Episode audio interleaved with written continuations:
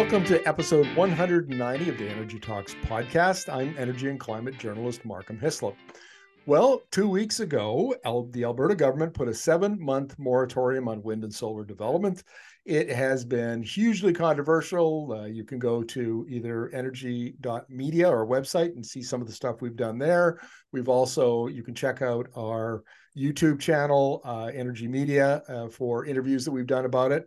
And we're going to do one more uh, because the ostensible reason for the mor- moratorium was that there were the uh, Alberta uh, Utilities Commission, which is the regulator in question, and the Alberta Electricity System Operator, uh, which is operates the power grid.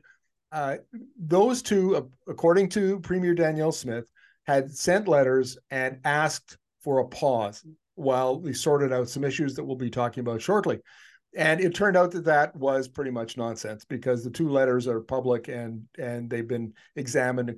Reporters have asked the premier questions about them and she doesn't have any answers. So it looks like this is pretty much a, a ginned up uh, kind of uh, a, a, uh, a policy uh, initiative. So but the fact that the land use and wind and solar asset rec- reclamation were used as ex- excuses this is still going to be addressed in some way by the government. And that's why I'm going to talk to Mark Dorin, who's an Alberta lands rights and administrative law expert, about the difference between, uh, well, the difference, what the Alberta Utilities Commission uh, does, uh, what its responsibilities and processes are, what its authorities are in this case. So, welcome to the interview, Mark. Glad to join you, Markham. Now, I interviewed you a number of times for part one and two of the unethical oil series because this was that was about the Alberta Energy Regulator, which deals with oil and gas. This is the Utilities Commission deals with on the electric uh, the power grid. Uh, diff, so different regulator. And give me, let's just start with an overview question. Give me your take on this moratorium. Well, I think that you've hit the nail on the head uh, at the start. Uh, it isn't really because these regulators, uh, she's said the Alberta, she meaning the premier, has said it's the uh, Alberta Utilities Commission and the Alberta Electric System Operator that asked for them, but that doesn't appear to be the case. But but I think that uh, the you know the two things that were cited were number one, um, the let's say pushback from landowners about the use of good farmland for activities, obviously like, like solar that take a large area. That's the first one. And the second one is um, security requirements, end of life security requirements. And that one, uh, you know, unlike for oil and gas, where the Alberta Energy Regulator has jurisdiction to take security and to deal with what we call end of life or security or reclamation or even even contamination of land issues, all done under the Environmental Protection and Enhancement Act.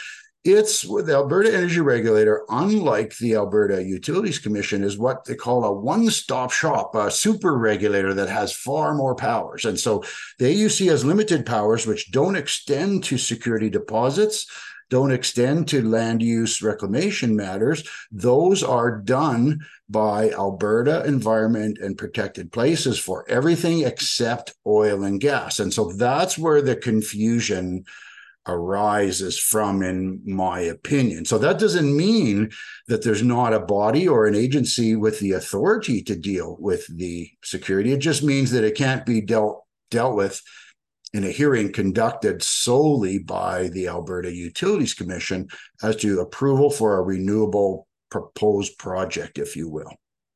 Now, one of the things that I've noticed in going through AER documents is that when issues come up that aren't necessarily dealt with clearly uh, in in the policy and regulations that the government provides to the AER, because that's what the AER's government, uh, sorry, the AER's responsibility uh, its duty is to is to enforce the policy and regulations that the government sets down. And so when things arise, the gov- the regulator will say to the government, "We need you to give us new policy, or we need you to clarify this policy, so that we know exactly what it is that we're supposed to do." And all of this takes place. Nobody ever pauses oil and gas development while new policy is being developed. They just, you know, and in fact, there's a process involved usually where it used to be that the the industry and the regulator uh, basically were, the, the industry was the only one consulted they would have committees and they you know now it's a little different. There's the group of stakeholders that gets consulted is a little wider. Uh, whether they have any influence or not is uh, is another question but nevertheless so there's a process of consultation. Then the, the, the government will put you know draft its policy and regulations and then send them down to the AR and say okay here we go. This is you know what we want you to do like the inventory management reduction program uh, that sort of thing. Um, so in theory, could the government not have followed a similar process if it felt that new policy and regulations were needed to for the to guide the AUC or to direct the AUC in dealing with land use and reclamation issues? Well, let me first clarify that in my humble view, it's improper for the government in most instances to give policy direction to any regulator. And it's absolutely Im- improper for the chair of the AUC to be asking for direction from anyone in government. We are in a democracy. We're supposed to have separation of powers. The AUC is a quasi judicial authority. It's like a court, should not be interfered with. Its job is to independently and fairly decide the project, a solar project, a renewable project, a power line project, etc., on its merits according to the written law, not according to the government's whims of the day that can change every five minutes. That's what banana republics do, and we're supposed to not be one. So I think that that's where the initial, uh, you know, now the Alberta Energy Regulator says right in its uh, on its website and in its documents that its mandate is to carry out the policy of the government. This is incorrect. This is the problem we have in Alberta.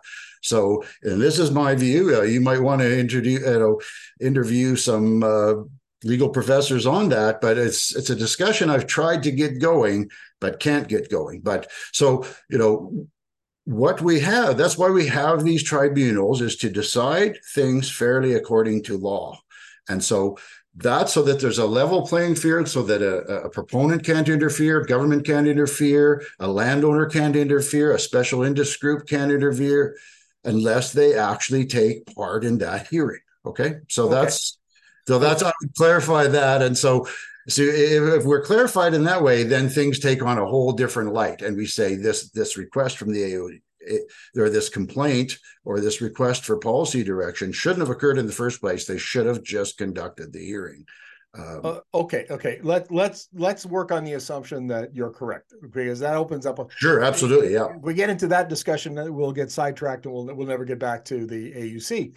Okay, right. so so let's so in this case, if the government decided that new rules were needed, then it should have what it should have done is introduce new legislation in, in, the House and go through the process of in sorry into the legislature and and go through the, the regular process of getting a, a bill passed. Correct? Bingo. That's the correct place to debate law is openly in the legislature before the elected members of uh, of the legislature unless there is the one exception so if under a law that's uh, that's uh, a law that's in the regulators enabling statute. And this this is the fact in alberta.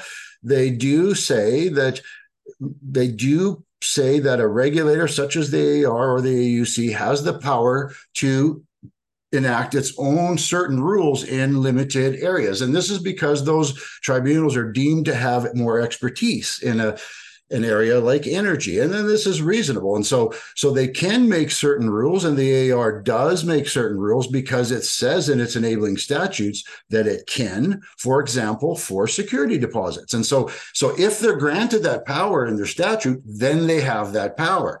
But so so we we need to understand that these regulators are not like courts and ministers are not like courts that have an inherent broad jurisdiction they can only do that which their enabling statute allows them to do. So we have to read these statutes very carefully. And because there's so many of them and so many regulations, landowners get confused, municipalities get confused. They argue things in AUC or hearings that perhaps they shouldn't be arguing, and the AUC can deal with that, but it chooses not to, and it may be just a request to be more like the the AR and have broader powers. So, gotcha. Now you've mentioned a couple times tribunals, and uh, in our conversations about the AER, the AER can hold hearings, very rarely does. Yes. The AUC does hold many hearings. And so maybe yes. you can describe uh, describe for us what these uh, tribunals are and, and why they hold hearings and, and so on. Well, that differs between the two bodies. So, first of all, the, the AER's enabling statute, which is called the Responsible Energy Development Act, specifically grants powers to the AER that the AUC doesn't have to decide things without hearings. But there's other backup things in the AER statute. They're called regulatory appeal, they're called reconsideration, etc. So that the, the, the premise over at the AR is that you know you can make a decision without a hearing, provided that if someone who's filed a statement of concern finds that there's a problem with that decision later, they can get a, a, an easy appeal. And I've I've done those. Those are becoming more common because people are starting to learn, I guess, and certainly oil companies are asking for regulatory appeals. So they're they're becoming a bit more common just because people are getting used to a different system, if you will. But at the AR, that or sorry, at the AUC, it's a bit different. Um, they so they will grant what's called intervener status, which is called participatory status or standing at the AR. So it's the same thing, really. So, uh, but but you know, if you ask for a hearing at the AUC as say a, a, a, landowner adjacent to a proposed solar farm, you'll get a hearing if you're within a certain distance, uh, and then you're entitled to to raise your objection if you're if you're opposed to an oil well at the AR and you raise an objection, chances are they'll ignore it and issue the license anyway without a hearing, and then you will have to try to get an appeal process going. So that's the difference. Okay, so if I understand this correctly, um, let's say that a, a, a, solar farm is proposed for some area, and it's it's lo- the local folks uh, think that it's uh, good agricultural land shouldn't be used for for solar they actually can be heard. They, Absolutely, they, because they, and here's the test, uh, and it's the same test regardless of who the body is. So if there's potential for someone's right to be directly and adversely affected, then and you only have to show potential. You don't have to show that your right will be uh, directly and adverse effect. Then you must be heard. That's the common law test. The AR ignores that test on a regular basis, which is most improper. And, and if they're going to do that, then you should be able to get, uh, when circumstances change, or if you show that there's some sort of an error made, you should be able to get appeal or what's called a reconsideration proceeding. So remember in TMX, we had the reconsideration because they didn't consult the uh, indigenous groups. So there was a reconsideration in a Trans Mountain Pipeline federal hearing. Do you remember that? Th- that's uh, the same sort of principle.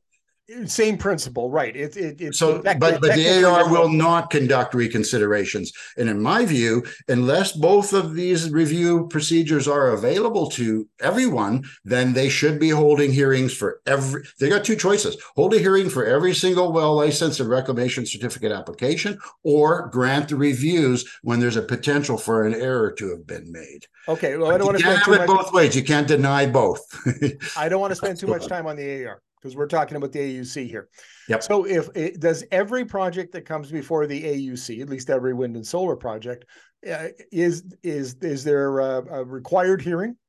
No, no. Only if someone raises an objection who has a right that's potentially adversely uh, directly and adversely affected.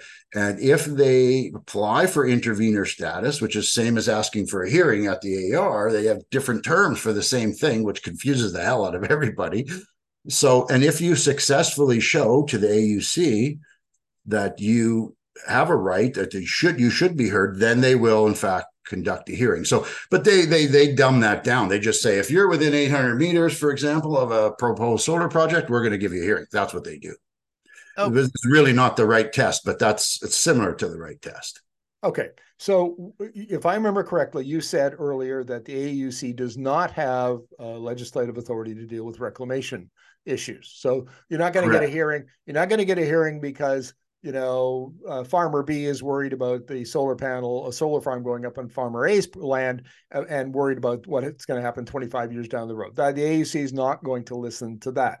But on the use of agricultural land, uh, then that might be granted uh, a hearing, and anybody who's within 800 meters can go and and talk and complain and and raise these kind these kinds of issues. And the AUC has the right to grant or not grant. Correct. They have the discretion to grant. They have the discretion exactly. So what? Here's what's happened in Alberta is that that you know it's best to form a group which landowners are doing and you know sometimes they may even group in with a municipality but but so landowners that are next to these solar farms would form a group and get together, hire a law firm, and as a group would oppose. And there might be more than one a group. And so this is quite common in the past in power lines and other hearings of the AUC where it's involving large numbers of people. So you can, you know, for example, if you're going to put a big old power line across the province like they did in 2012, you know, there was maybe half a dozen different groups from different parts of the province that,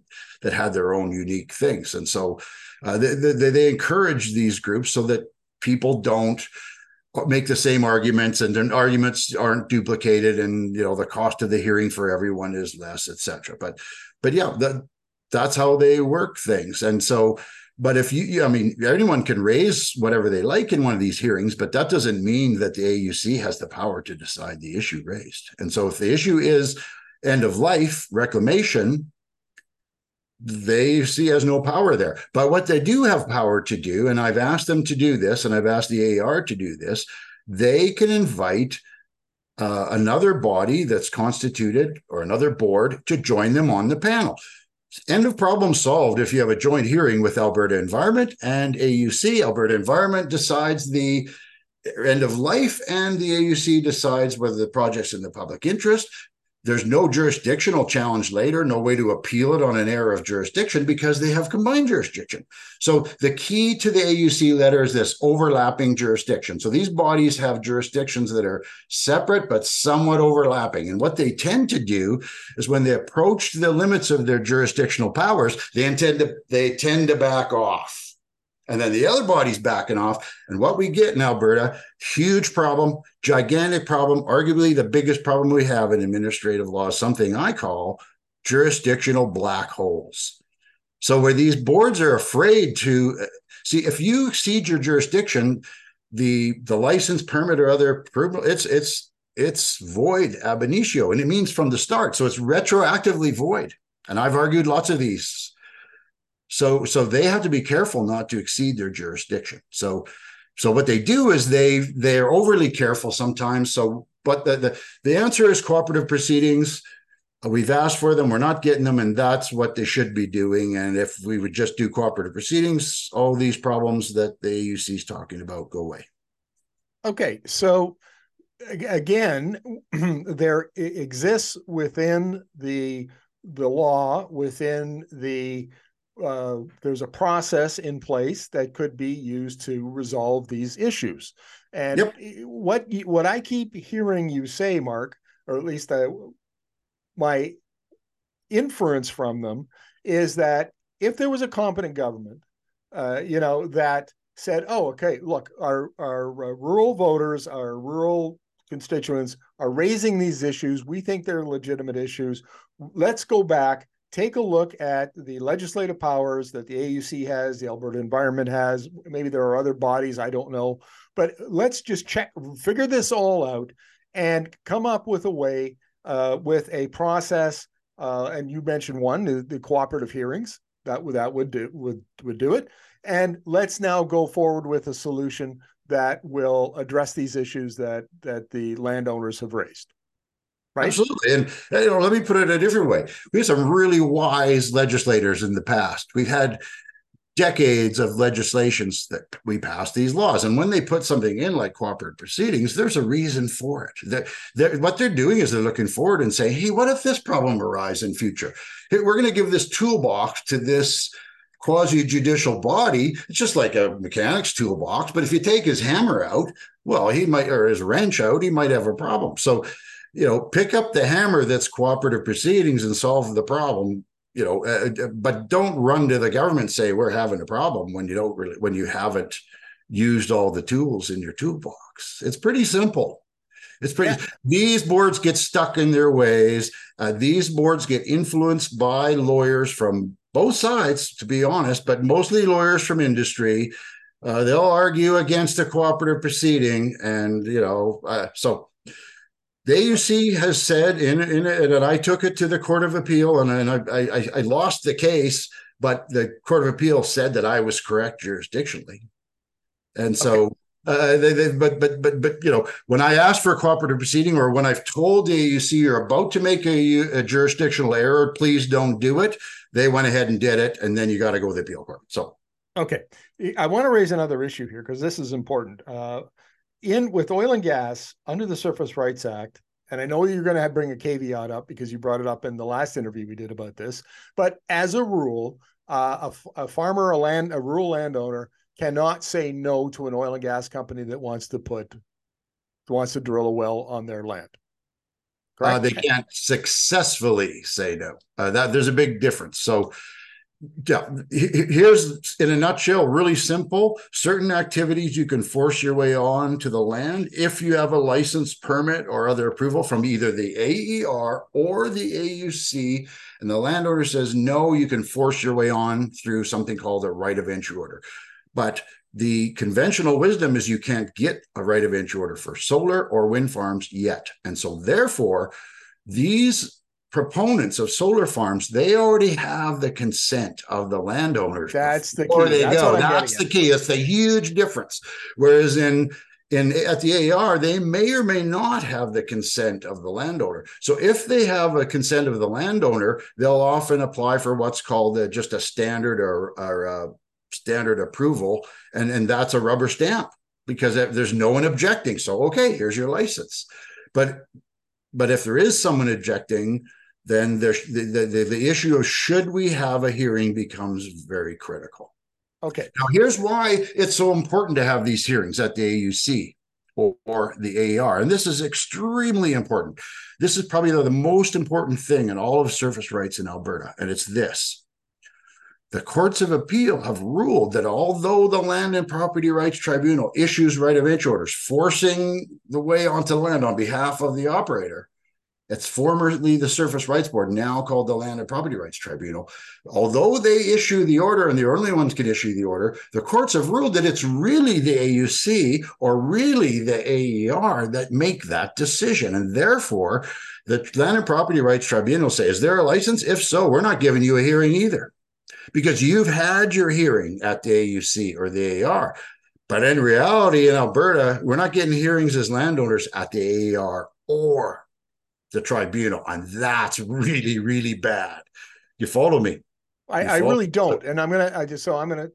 Okay. To- well, the point is, is that if the AUC says, here's the license, or the AER says, here's your license. You're you can go to the Land and Property Rights Tribunal and force your way onto someone's land, and they can never, ever, ever have their their right. Okay, that I understand. raised because the Sur- Surface Rights Board says, or the Land and Property Rights Tribunal says, because the courts have said that the proper place to object to a right of entry order is in a hearing of the AUC or the AER, not in front of the tribunal that actually issues that order but is, isn't this a bit of a red herring here? Because no, it's not a red herring at all. Oh, hang on a second. Let me finish the question. Let me finish the question. I, I say red herring because we already have a consenting owner. Yeah, but but this is the whole thing. So it depends on the activity. So we've got numerous energy activities. Some you can force your way onto someone else's land with, some you can't. Uh, they, they're all treated differently. For each activity, someone different makes numerous different decisions, and we've got mass confusion. We've got confusion on the boards that are making decisions. We've got confusion absolutely in municipalities. We got dozens of municipalities. Some of them are just tiny little corporations. How are they supposed to know the laws of Alberta? They don't have any lawyers working for them.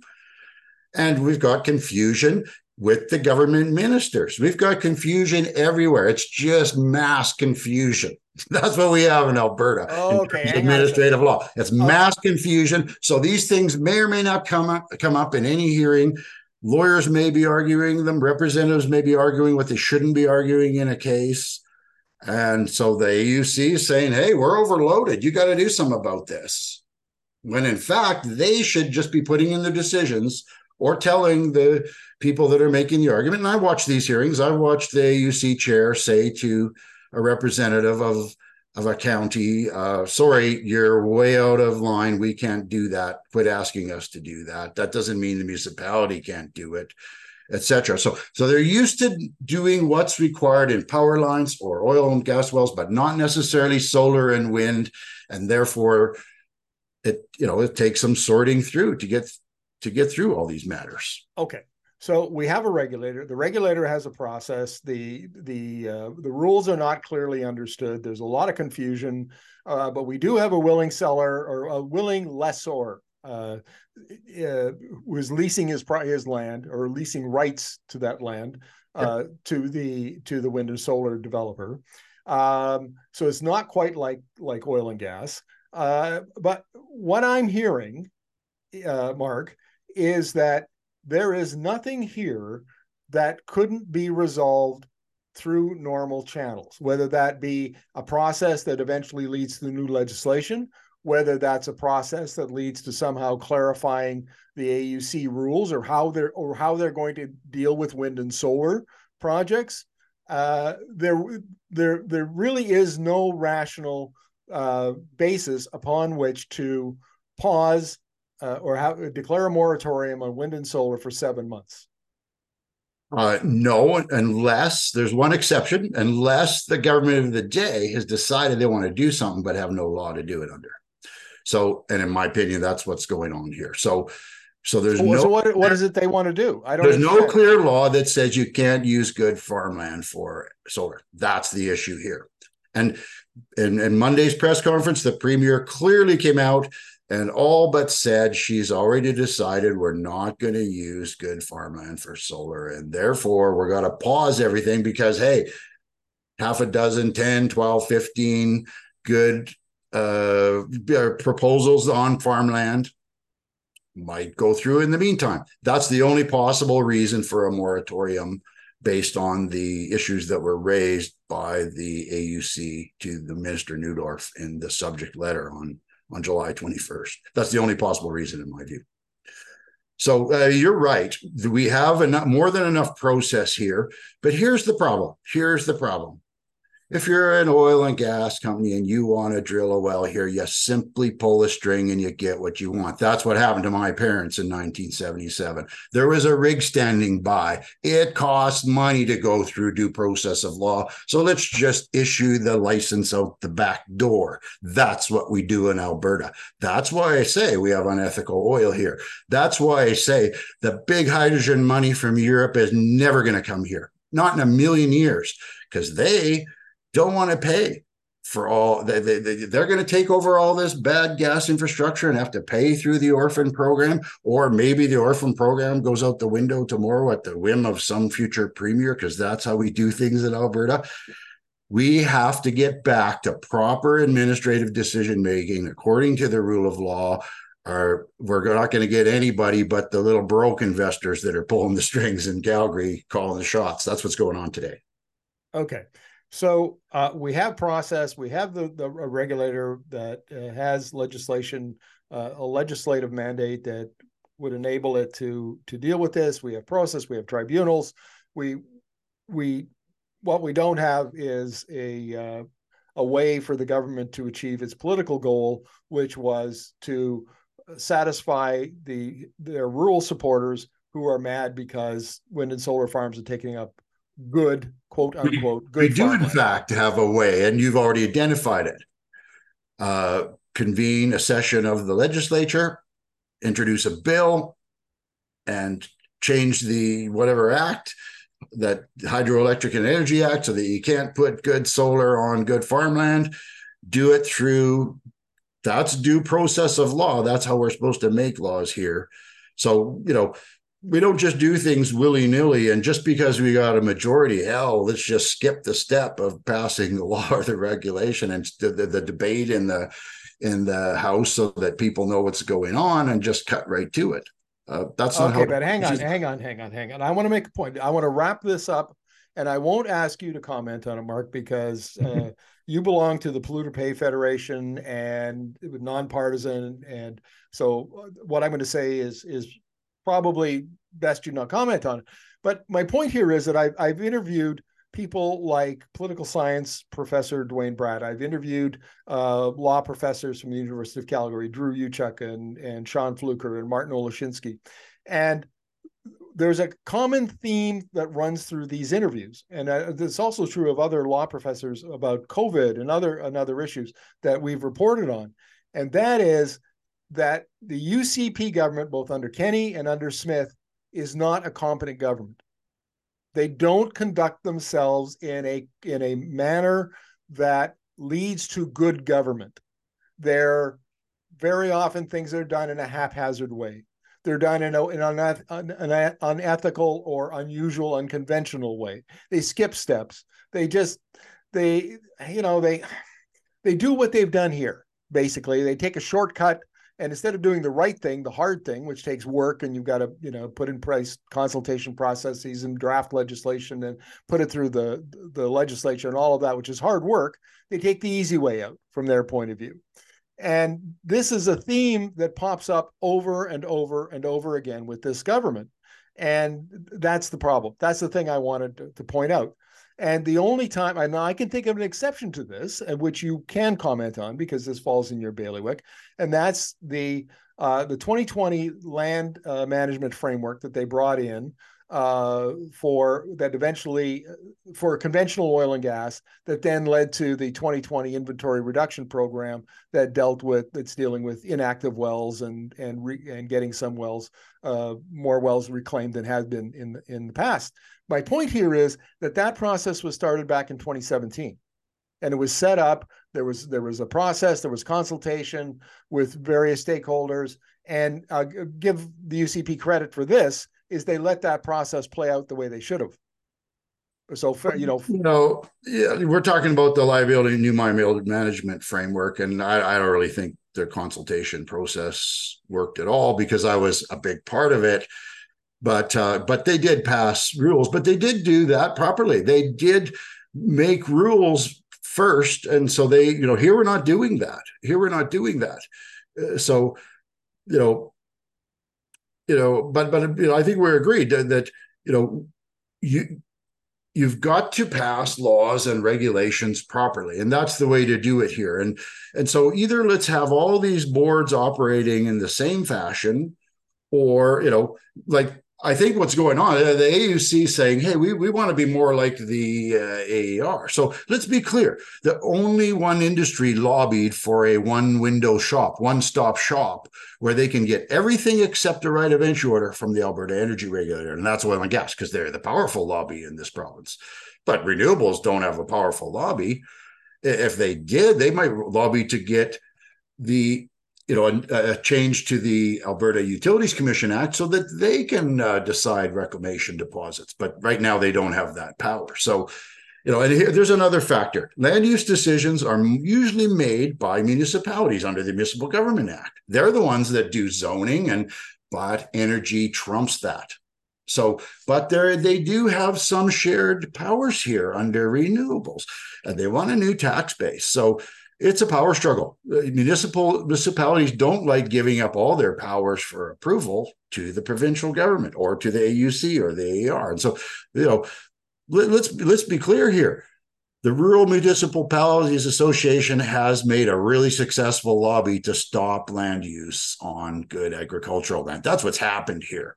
Whoever has the strong lobby in Alberta often gets what they want. Uh, so, you know, I think your comments, and I, and I can make political as, as someone in the Polluter Pay Federation who number one position is let's always do things according to the rule of law. We can speak out when things are not being done according to the rule of law. That's one of our primary uh, things, and so um, you know we have to have due process of law. We have to have these tribunals making proper decisions so that they're appealable, so that everyone can have a level playing field. Otherwise, we're a banana republic. You don't call up the minister and say, I want to drill a well here. I want a solar farm there. Would you please make sure that happens? Would you put a bug in the AUC's ear or the AER's ear? But that's reality in Alberta. That's or you get, or you get, or you get the rural municipalities. Yeah, and, and if we don't like it, we just start something like TBA. You know, if we don't like it, we we we we we we try to impose minimum rule within a party or even within a whole entire government. Uh, so you know we we've gone so far astray from the rule of law in Alberta that we simply can't find our way back. Okay. On that note, on that note, Mark, thank you very much for this. Uh, I'm a little clearer now than I was before we started this conversation, and we'll see how this goes. Might have you back, uh, depending on what happens over the next, you know, X number of months as the government deals with this. Might have you back for another conversation. Thank you very much. Thanks for having me. And uh, these are complicated issues, uh, always with energy. That's the whole problem. Uh, you know, people need to be educated, and through education, they become simplified.